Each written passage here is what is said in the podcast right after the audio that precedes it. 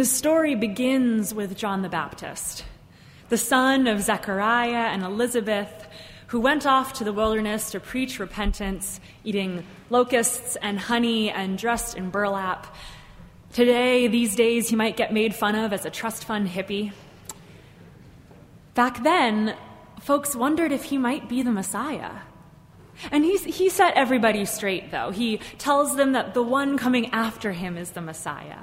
John explains that he baptizes people with water, but that the Messiah will baptize you with the Holy Spirit and with fire.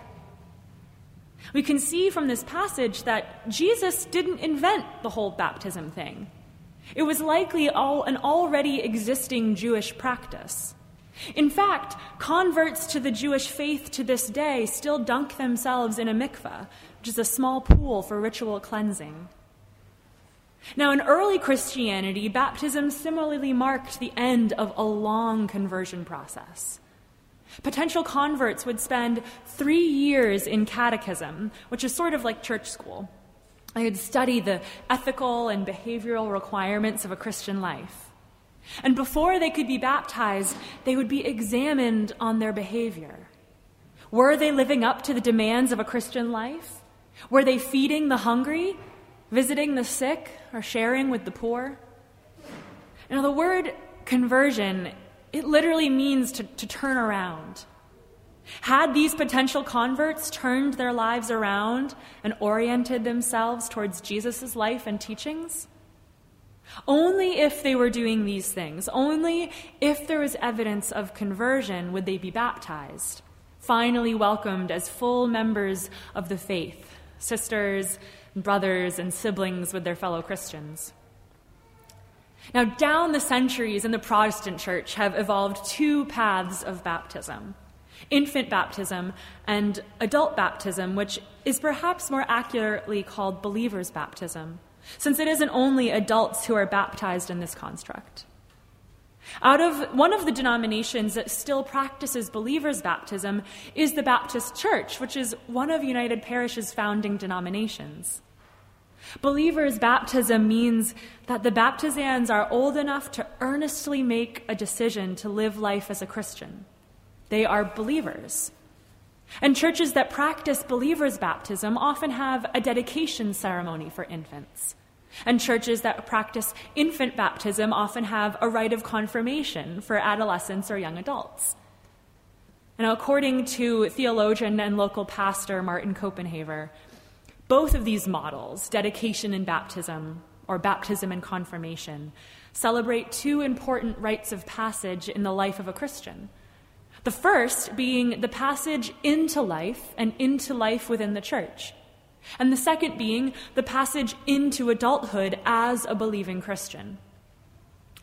So, when baptism is used to mark the first passage, this passage into life and life within the church, we are marking the infant as claimed by God, as loved by God, even before they know what that means. And I see elements of today's gospel story in both the practices of infant and believer's baptism. Just as we heard God say to Jesus in the gospel story, God says to the baptizand, You are my beloved child. I am well pleased with you. Last week, Kent talked about our spiritual home, and I think that this is part of it. Our identity as a beloved child of God is a spiritual home for us. It's somewhere that we can always return to, and something that nothing and no one can ever take away from us. We talk poetically about baptism as a visible sign of an invisible gift. But in plain language, baptism is a way of intentionally celebrating and claiming an identity that has already existed, existed since we were knit together in the womb. When we practice the rite of believer's baptism or confirmation, we mark the passage into adulthood as a believing Christian. And I see elements of today's gospel story in that practice as well. Do you remember how John the Baptist proclaims that Jesus will baptize with the Holy Spirit and with fire?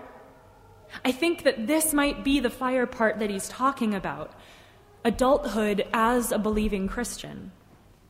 When we as believers make the conscious decision to be baptized, we are not only claiming our identities as beloved children of God, but we are also choosing to share in the life of Jesus. We, much like the early Christian converts, are choosing to embark on a journey that necessitates a sometimes radical shift in behavior and lifestyle and outlook. Now, the early Christians, their, baptiz- their baptism solidified an allegiance that could get you killed as an enemy of the state. Here in Christian normative America, we don't really face that risk.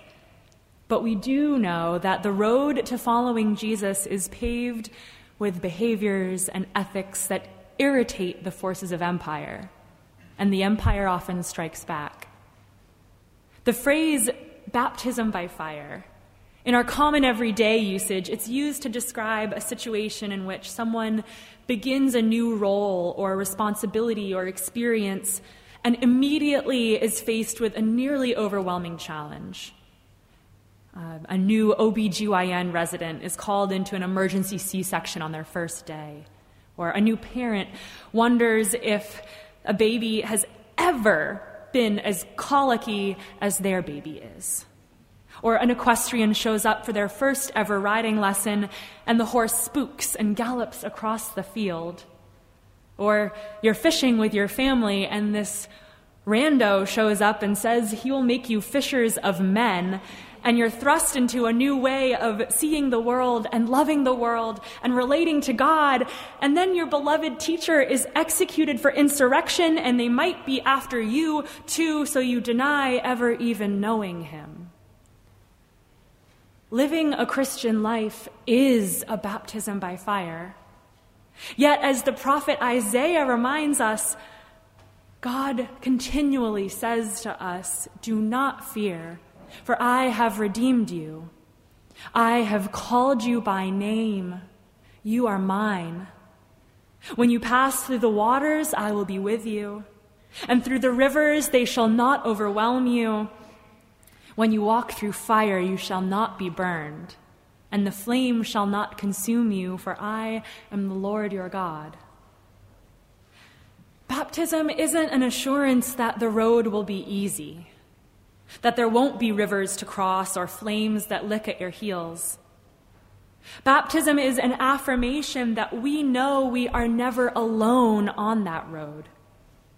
Whenever we celebrate a baptism here at United Parish, we reaffirm that right from the start. We are never alone.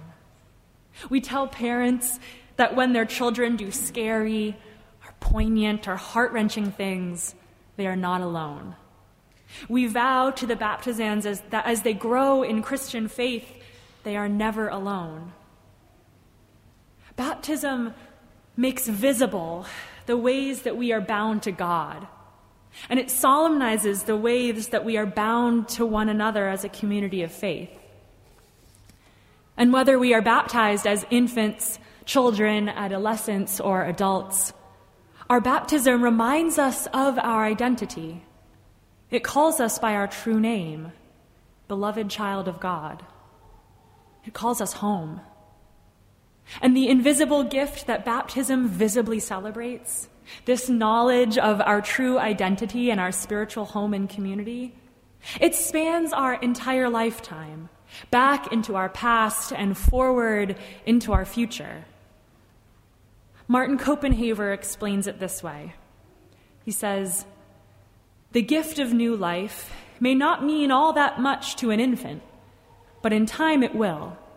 And when that time comes, the gift will still be there as fresh and new as the day it was offered. Likewise, we may not see that an infant has any need for forgiveness. We see not evidence of sin in this child. But it's there, all right, a tiny hidden seed. And I would add that it's probably nestled right within the child's humanity. And it's there even from the beginning. And one day, Copenhaver says, when the need for forgiveness becomes evident, The baptized person can recall the continually renewed promise of their baptism that was offered one day when they seemed not to need it and is still present when they need it most. So I was at a Mumford and Sons concert earlier this month, and when they got to the song The Cave, I found myself in the midst of a very moving spiritual moment. People were standing up all around me, jamming out to the banjo, and I was sitting there in my seat praying like the church dork that I am. Because in their words, I heard a, a baptismal anthem. And the line that really struck me, it, it goes, And I will find strength in pain, and I will change my ways. I'll know my name as it's called again. Whether our baptism happened at a point of conversion or whether it was celebrated before we even knew how to love God, we can draw on this incredible, invisible gift whenever we are in need of turning around. Whenever the water seems deep, or the road seems dark, or the flames lick at our heels. Because we are beloved children of God, we are never alone, and the flames will not consume us. Because we know we are beloved children, we have the courage to walk into the flames in the first place. Amen.